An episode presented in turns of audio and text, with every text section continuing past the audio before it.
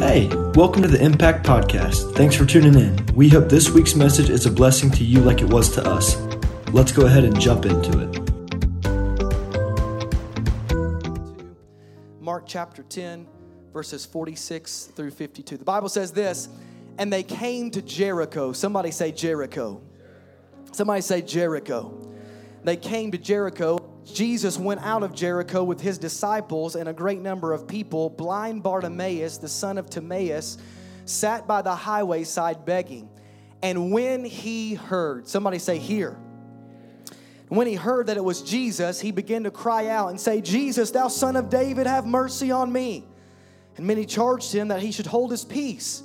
But he cried the more a great deal, Thou son of David, have mercy on me. And Jesus stood still and commanded that he should be called. And they called the blind man, saying to him, Be of good comfort, rise, he calleth thee. And he casted away his garment. Someone say, Cast away your garment. And came to Jesus. And Jesus answered and said unto him, What wilt thou that I should do unto thee? The blind man said unto him, Lord, that I may receive my sight. And Jesus said unto him, Go thy way, thy faith hath made thee whole. And immediately he received his sight and followed Jesus in the way. I want to preach on this subject tonight fit check. Your fit check. I want you to put your hand over your heart, and this is the specific prayer I want you to pray, all right? I want you to pray that God gives you faith for the rest of this service. Faith is what saves you, faith is what fills you with the Holy Ghost. Faith is what does miracle signs and wonders. I mean, you you may not even know what that all means. That's all right. Just pray for faith in your heart. You ready? Father, right now in the name of Jesus, we pray for the faith of Abraham. We pray for the faith of Shadrach, Meshach, and Abednego. We pray for faith that Daniel had in the lion's den. We pray for faith that David had as he faced Goliath. God, we pray for faith, Lord, that the 12 apostles had. We pray for faith that raises the dead. God, right now we release faith in this room. We release faith in our hearts. God, I release faith over every unbeliever that they would believe tonight. God, we release faith over the lies of the enemy. We release faith, God, over every teenager, over every young adult. God, we release faith right now that we would not trust our thoughts, that we would not trust our way, but we would have faith in the Word of God that you know better, that you really know who we are, that you really know the plan you have for us, the good plan plan, the prosperous plan, the plan to go forward by faith. God, give us faith, faith, faith in this moment. Release faith in this house. Release faith in this house. As we preach the gospel, God, show us miracle signs and wonders move in this altar. God, have your way. We are on your schedule. We're in revival. We're not worried about time. We're not worried about where we're going to go to eat afterward. Give us faith, God, to believe you, to do something that only you can get the glory for tonight. In Jesus' name, in Jesus' name, amen. As you're seated, give him one more, not weenie hand clap of praise. Triumphant, come on, a triumphant hand clap of praise in the house. Amen. Let's talk about Jericho. The city of Jericho is mentioned throughout the Bible. Jericho is most famously known for being the first city Joshua conquered in the land of Canaan. The city of Jericho, somebody say Jericho again was known for its massive walls that gave them a unique defensive position. Jericho had a strong king, a great army, and plenty of resources to be a prosperous city. However, Jericho was known to be an extremely wicked city. Somebody say Jericho one more time. The Bible says this the setting of our text is outside of the city of Jericho, so you kind of got to know what goes on in Jericho. Say Jericho one more time. Jericho acted like an entrance to the rest of Canaan. Jericho was a very spiritual place. But for all the wrong reasons, Jericho had temples with high priests, altars that they would sacrifice animals and humans and babies on, centered around idolatry and immoral sexual acts, Jericho was the epitome of everything anti God. Somebody say Jericho one more time. I want to get it in your brain. Somebody give your neighbor a fist bump and say Jericho one more time. Come on, we're talking about Jericho. Jericho was so evil that God commanded Joshua when he walked around the walls and the walls fell, fell to completely burn the city down and put a curse for whoever would try and rebuild the city. That's how much God hated Jericho. Joshua, after he got done, uh, uh, the walls came down and, and, they defeated the enemy. Literally, he, he prophesied over the ruins and said, Whoever tries to rebuild this city is gonna die. Their, their sons are gonna die. And that prophecy was fulfilled in Second Kings. So, what I'm trying to say is, Jericho wasn't just great physically but Jericho was great spiritually, but for all the wrong reasons. Somebody say amen. Isn't it interesting that the first city that God allows Joshua to conquer wasn't mainly a military victory, but it was a spiritual victory? The Bible says that God had promised this land to God's people, to the children of Israel, and they were to go in, and this was the gateway. This was the gateway to the promised land. This was the first victory that had to be won. And more than a military battle, they were facing a, a spiritual battle, the Bible says. Oh, isn't it interesting how it describes it? Joshua didn't send his troops to attack the walls, Joshua didn't send his troops to find an alternate entrance, but Joshua walked around the walls with the pastors, with the worship team, and the church people shouting and giving God praise. Why would he do that? Why didn't he just take his army and go into the city? Why, did, why didn't he just take his army and find a weak spot in the walls and just use swords and shields and all these different things. This is the reason because the first battle wasn't a physical battle, it was a spiritual one. That's what we've got to understand. We don't wrestle against flesh and blood, but we wrestle against powers and principalities. Amen. What's going on in your life, whether you be a teenager, whether you be a young adult, the first battle that you have to come to realize is I'm not fighting against my dad. I'm not fighting against the culture of the world. No, there are spiritual beings in the atmosphere that we have got to pray against, that we have got to war against. Joshua had to understand I know I have military, I know I have a physical sword, but more than that, I have prayer, I have worship, I have the word of God. I have the name of God. I have the name of Jesus. If there'll be a young adult in this service right now, if there'll be a young person in this service right now that realizes you're in a spiritual war and fight the spiritual war, oh, hallelujah, the walls are going to come down in this house here tonight. Hallelujah. Come on, somebody give God praise.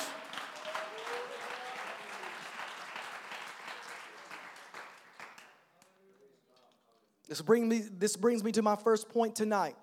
Number one, we as a generation must realize that atmosphere matters. I believe we have it up. We as a generation must realize that the atmosphere matters. We all have heard this verse, Psalm 22, verse 3 But thou art holy, O thou that inhabitest the praises of Israel. Has anybody heard that God inhabits the praises of his people? If you go to CFC, you hear that almost every single service. We got to praise, we got to open up our mouth, we got to let our tongue loose, we got to let our worship. Why? Because the Bible promises us that when we begin to worship God, when we begin to give God praise, that's when he comes in. So that means he wasn't there before, but when somebody, when there'll be a young adult, a young person in in in a Wednesday night service that says, I don't care who who's around me, but I lift up my voice and my praise and my thanksgiving and my adoration to God. When somebody will do that, the Bible says it could be as dry as cracker juice in the room, but God comes and fills that room with His glory. Somebody say amen in this house. Hallelujah.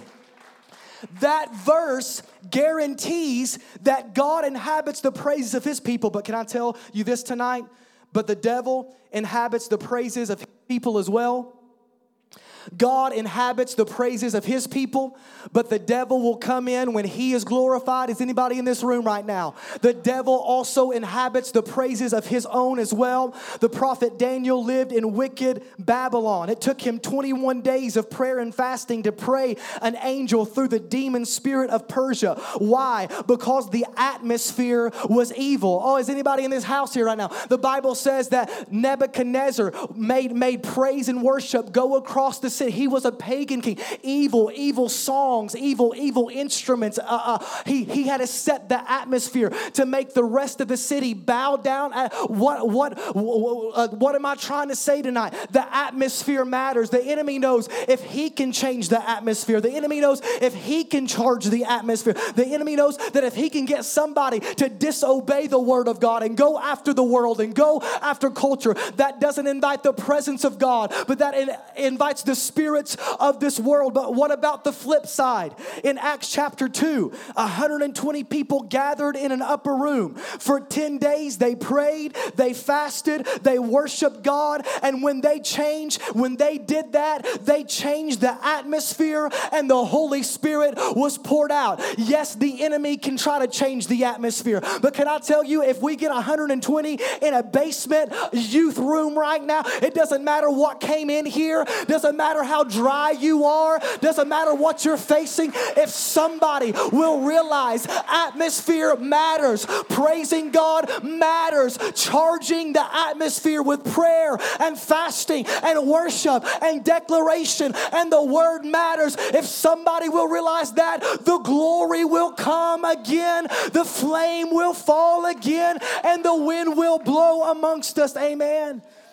If we would first win the battle in the atmosphere, if we would first win the battle in the spirit, if we would first win the battle with our prayer and worship, we would then see the physical walls fall down around us. Isn't it interesting? When Joshua won the spiritual battle, the physical battle took uh, uh, uh, was taken care of. Amen. That's what you got to realize. If you will gain victory in the spirit, if you will gain victory in prayer, if you will gain victory, amen, in the altar, then physically things start to change. But it starts when somebody will change the atmosphere with their praise and worship. Hallelujah. That's why we don't entertain wicked atmospheres. Hallelujah. That's why we don't uh, entertain wicked atmospheres. We don't go to bars. We don't go to secular concerts. We don't watch rated R movies.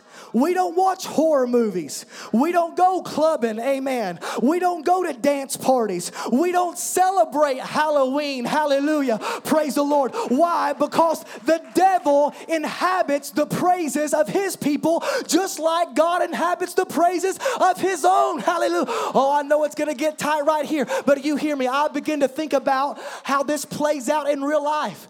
I think it was last year in Houston, uh, Texas, Travis Scott held one of the biggest biggest concerts in America. Amen. What happened at that concert? It was the most demonic concert you could ever have in your entire life. People died. There was a stampede. 10 people, they were crying out for help. Why? Because when you charge an atmosphere with demonic worship, when you charge an atmosphere with the things of the world, then that means the enemy can come in and have his way. Come on, somebody in this house. I began to think about the shooting that happened in Las Vegas a couple years ago. A man stayed in a hotel room for, for like over a month and gained and gained guns and, and, and just stayed there and waited for the right moment. What what what was his right moment? His moment was when a concert was going on below the hotel.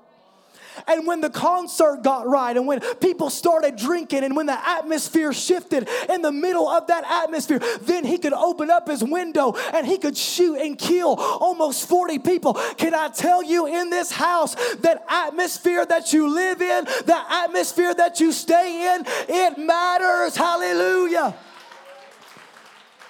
These atmospheres create a habitat for Satan to manifest himself in. The story of blind Bartimaeus and the walls of Jericho parallel completely to that. Joshua didn't take his troops inside the city, they were on the outside. Bartimaeus was on the outside of the city begging by the side of the road. But in both stories, it was the cry of God's people that brought a miracle. How did the walls of Jericho fall down? You listen to me. Somebody cried unto the Lord. How did blind Bartimaeus get his healing? Somebody cried and worshiped unto the Lord. If somebody will get a cry in their heart, oh, I wish I had somebody that knows that you can change the atmosphere. I wish I had somebody that knows that greater is you, greater is He that is in you. I wish somebody would stand to your feet, lift up your hands, and say, This will be an environment of the glory of God. This will be an atmosphere of salvation, of miracles, of signs and wonders. Oh God, we change it right now. Hallelujah, hallelujah, hallelujah. Oh, when somebody praise God, somebody fought the spiritual battle and won the spiritual battle, that's when everything changed. Amen. Can I tell you point number one? We as a generation must realize that atmosphere matters. If you're in a demonic atmosphere, you're gonna struggle with depression. If you're in a demonic atmosphere like Jericho, you're gonna begin to worship idols. You're gonna begin to feel oppressed. Amen. You know, some people walk up to me and say, Robbie, I wanna be healed. I wanna be delivered. No, you don't if you don't wanna change your life you're more you are more satisfied and content with being oppressed and living in fear and living in sickness while listening to the trash while doing things you shouldn't do. But when true listen when there's a true desperation the bible says as the deer pants for the water brook my soul when you begin to pant after the lord it doesn't matter what you gotta do. It doesn't matter what you gotta say. It doesn't matter how long you gotta pray. It doesn't matter how long you gotta fast. It doesn't matter if you gotta if you gotta come to church on thursday and Friday, come back Saturday, four services Sunday. If somebody gets hungry for the glory, they'll crave that atmosphere and say, Lord, do it in my life. Hallelujah. Atmosphere matters, but point number two your garment defines who you are. Brother Caleb, I want you to get that poncho over there. If you have it, uh, just put it on there and come sit up here for a second. For many people, garments or clothing define who they are. Do I have any middle schoolers in the house? Okay. I can remember being like in sixth and seventh grade, Dr. Cody Stevens, and uh, like being so hyped to get the Hollister shirt. Come on, somebody. Abercrombie and Fitch, praise God. Uh, the American Eagle cargo shorts. I don't know if anybody knows about that. Oh, hallelujah. I mean, I can remember, amen, walking in school with that big, uh, what's it, uh, the seabird, the Hollister logo on, and just thinking, man, yeah, I'm cool. I look good now. Amen. Really, listen, clothes don't change your face. Uh, I'm just going to say anyway. Anyway, we define ourselves sometimes, many times, by the garments that we wear. For many people, garments or clothing d- define who they are. I see some Nikes in the house. I see some Yeezys in the house. I see some Walmart Yeezys in the house. I see some. Hallelujah. We are, we are defined by our clothing. We define. I was, it was in Bible times, it was the same with blind Bartimaeus, the Bible says. His clothes were his identity. What's up, bro? I just want you to sit back here for a second. Yeah, just so here's blind Bartimaeus. Somebody say hi, Bartimaeus. He's got his he's got his uh, uh, blind man glasses on. Uh, he's got a baseball bat for a for a for a stick. I don't know what that is, but he's got he's got that poncho on as well. So blind Bartimaeus just kind of just kind of yeah tap around there. He's blind, but I want you to understand what the Bible tells us, what culture tells us about blind people in Bible times. So remember, we talked about Jericho. We talked about the atmosphere matters. We understand what's going on now, but but the Bible says just like Joshua was outside the walls, now we have a blind man in the New Testament that's outside the walls and well as as well. So in the Bible, the government actually issued the coats that he's wearing right there, all right? They issued these coats. They would inspect the blind men and make sure they were not just faking to get some extra money. This coat gave them the ability to beg and collect money from other people. So this was a special garment. This was a special coat. He had to be checked out. Like they had to make sure that he could not see two or three or five or ten or anything. Like they made sure that he was really blind. So we can rest assured that blind Bartimaeus was really a blind man. Somebody say amen. But here's but it gets interesting here. Some people think that his dad was also a blind beggar and that the coat that he has from the government was actually passed down from generation to generation. So now you have blind Bartimaeus. He's outside the walls of an evil city called Jericho that's known for bad atmospheres, that's known for the demonic, that's known for pagan worship and idolatry and all that good stuff. But now he has this garment on that he didn't choose to have, but it was a generational thing. It was passed down from his father. Maybe, maybe, maybe his father's father gave it to his dad, and now he's so maybe grandpa passed it to the father, and now the father passed it because they all have the same infirmity. They all have the same weakness. They all have the same inability. Amen. And I dare to say, can I can I just stop here and preach for a minute? There are people in this room, you know you struggle with the same thing your family struggles with. Generational curses are a real thing. Hallelujah. Generational curses, generation to generation struggle with blindness. But can I tell you, generation to generation struggles with alcoholism, struggles with, with, with, with promiscuity, struggles with lust, struggles with all these different types of things. And there's young people, there's young adults in this very room. You look in the mirror and you already see your dad that you hate. You look in the mirror and you see your mom that walked out on you. You look in the mirror and you see all these things that you don't want to be. But now you're getting older and you're living life and you realize, well, I, am not even trying to be that way, but I'm just like them. Can I tell you that Jesus is greater than every generational curse? I want to tell blind Bartimaeus. I want to tell a group of young adults. I want to tell a group of teenagers. You don't got to be like your mom or dad. You don't got to be like the addict. You don't got to sleep around and commit fornication. But in the gospel, in the power of Jesus, by the blood that he shed on Calvary, by way of the cross, by way of the Holy Ghost, you can break every curse. You can break every demonic power in Jesus' name.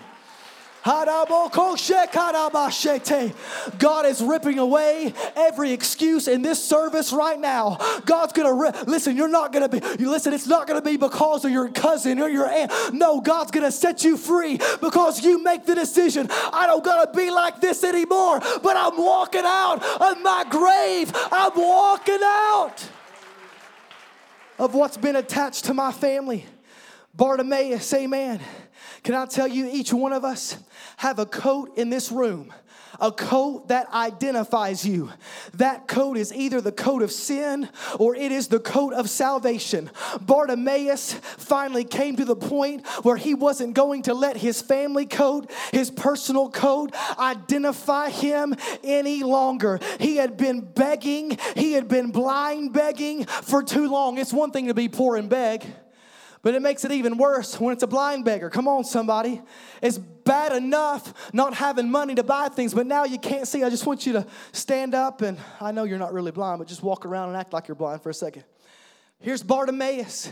He's been this way for, for many, many years. Here's people in this room. You've been this way for many, many months. You've been this way for your family's been this way for many generations. You've come to impact for the for all this year, but you can't seem to get out of the situation you're in, the this this this cycle that you're in. You're just like blind Bartimaeus. You're not inside, you're not in the pagan mess of Jericho, but you're still outside the city. Oh, hallelujah. Some of y'all have been delivered, but you still won't go completely away from the city. You've set up counter. Listen, setting up camp outside the city isn't enough. The closer you are to it, the more the enemy will try to get you back into Jericho. But somebody's gonna run away. Somebody's gonna be like Joseph and say, if I gotta leave my clothes behind, I'm not gonna. Hallelujah. Somebody needs to say, God, I'm running away from this sin. I'm not gonna set up camp beside it, but Today is my complete freedom. Each one of us has a code in this room. That code defines you, it identifies you. That code is either the code of sins or the code of freedom and salvation. I believe there's a generation of young people, of young adults here tonight that is sick of laying by the side of the road begging. You're not called to be a beggar. If you're a son and daughter, you're not called to be a beggar. Hallelujah. You're called to authority. You're called to power. You're called to miracle signs and wonders. You're called to freedom. Amen.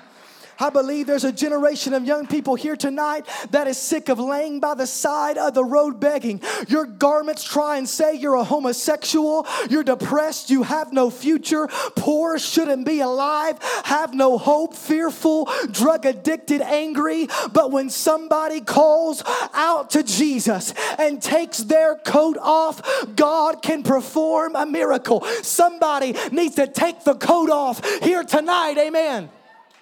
I love it because the Bible says that blind Bartimaeus, just take me by the hand here, can't see Jesus. He can't see the miracles. He can't see the signs and the wonders. Just stay right here for a second. But the Bible says that he could hear, amen. Come on, somebody in this house. The Bible says that he could hear about it.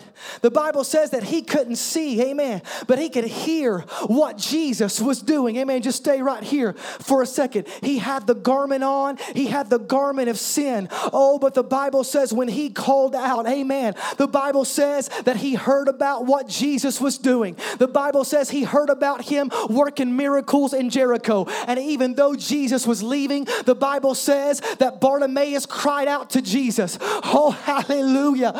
You know, when you think of a blind person, your senses get intensified when you lose one sense.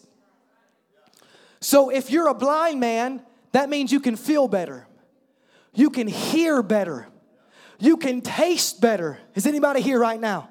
So, blind Bartimaeus, yes, he's blind and he can't see, but he can hear for miles all that Jesus is doing. He can hear the rumblings in the city, he can feel the vibration of the crowds that are walking around Jesus. Yes, he has a disability, but that disability gives him strength in his ears. Amen.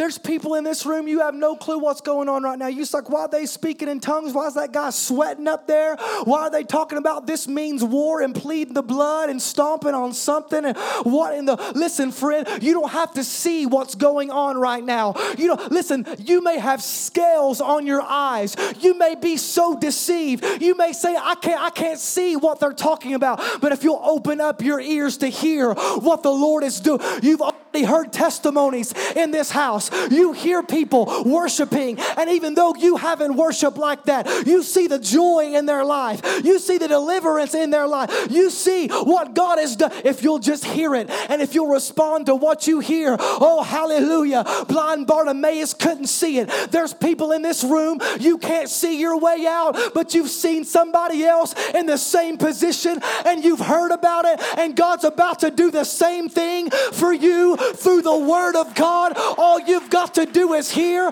All you've got to bring is what you have to Jesus. Oh, so Jesus walked by, and what does the Bible say? That blind Bartimaeus began to cry his name. Say, Jesus, thou son of David, have mercy on me. G- come on, yell at Jesus, thou son of David, have mercy on me. The Bible says that Jesus wasn't the initial one to hear it, but he but somebody else heard it and, and told Jesus, there's this guy who looks kind of weird with some odd garments on, and he's crying out your name. He's a blind beggar. And Jesus said, Go command him to come to me. And guess what? They walked to him. Sit down right there. This is the part that I want to get to. They walked to him and they said, Jesus has heard you, blind Bartimaeus and He has commanded you to come. You know, the Holy Spirit is commanding somebody to come back to Him. We don't like being commanded to do jack in our generation, but can I tell you, Jesus is commanding you to be free. Jesus is commanding you just to go ahead and give in to the conviction. If somebody will obey the command, if somebody will obey the word, God will do something special in your life. The Bible says that he's blind, he's begging, he said he's he uh, uh, uh, he's sitting down, and the disciple looks at him and he says, "Jesus wants you to come to where he is." Now watch what happens. The Bible says nobody told him to take the garment off. But the Bible says he stands up and he takes the garment off himself and he begins to walk where Jesus. Isn't it funny that even a blind man understood if I want Jesus to change me, I can't be the same way that I am right here. Nobody told him he had to take the garment off. Nobody told him he had to lay the label and the generational curses down. But he said, I know if I'm going to go meet that man, I've got to give everything. I got to lay everything down. Hallelujah. There's somebody in this house.